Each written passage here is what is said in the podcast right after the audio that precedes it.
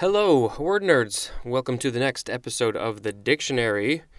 Um, and as usual, if you uh, want to contact me in any way, there are some uh, some of those social media links in the description of the episode.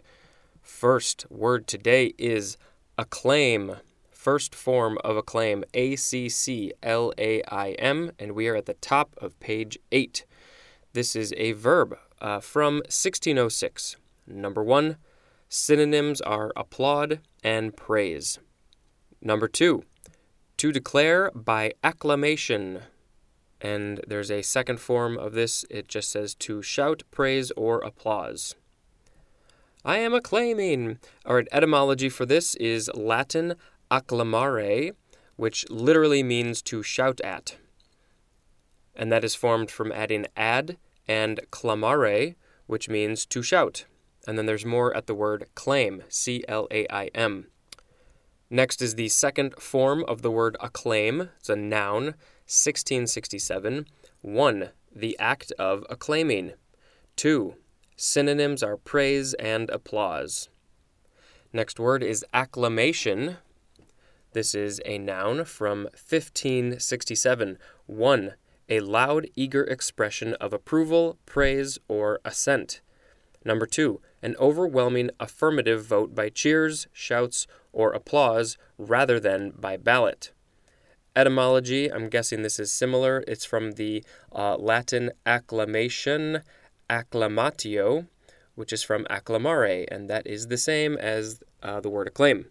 Next, we have acclimate, A C C L I M A T E.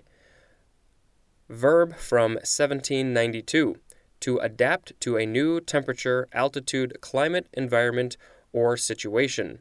To be oh, to become acclimated. And the etymology is from the French acclimater, A C C L I M A T E R, which is from uh, combining a or ad and climat or uh, I don't know how to where the emphasis goes uh, C L I M A T, which just means climate.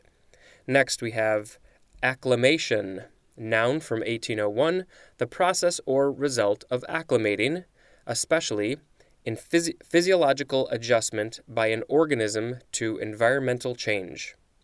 Next we have acclimatize, and at the end it's an SE. This is the British variance of the same word with a Z, which is the next word.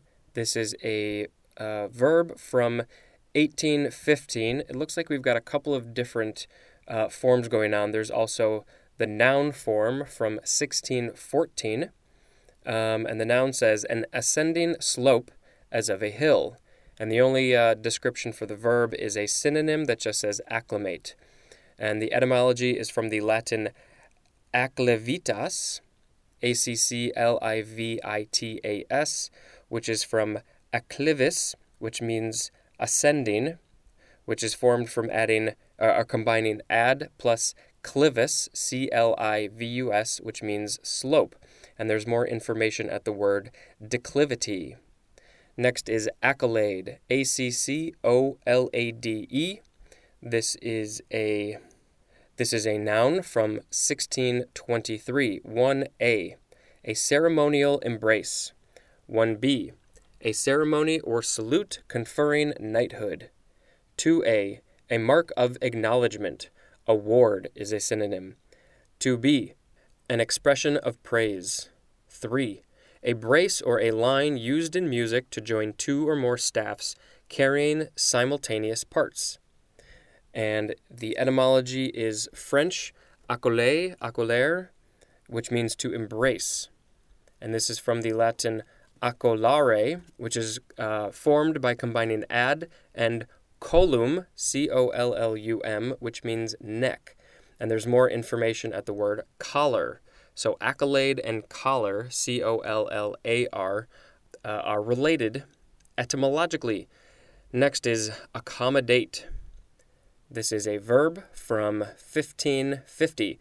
1. To make fit, suitable, or congruous. 2. To bring into agreement or concord. Reconcile is the synonym. 3. To provide with something desired, needed, or suited. 4a. To make room for. 4b. To hold without crowding or inconvenience. 5. To give consideration to, allow for, as in accommodate the special interests of various groups. And then there's another form, to adapt oneself. Also, to undergo visual accommodation.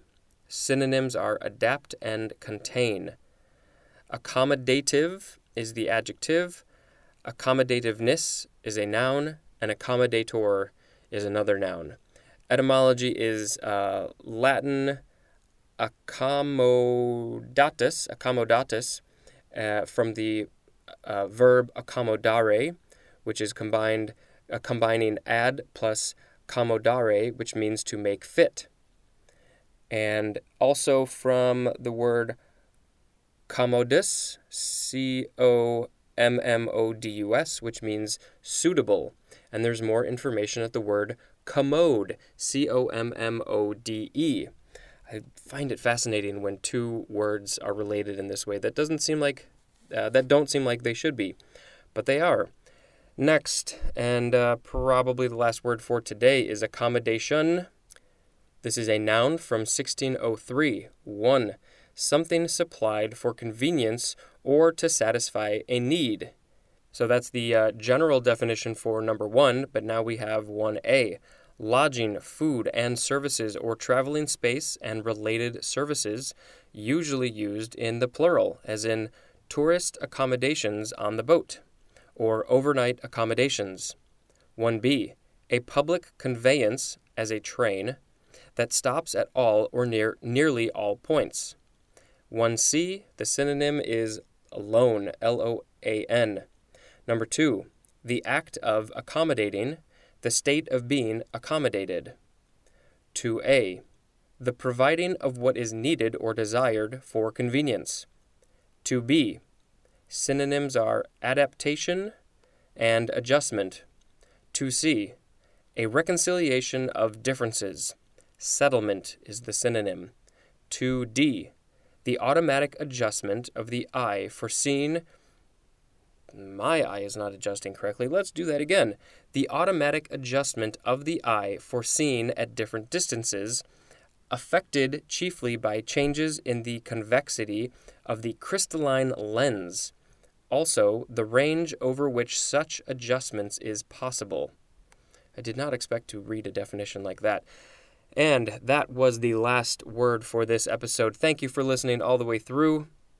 Until next time, this is Spencer signing off from the dictionary.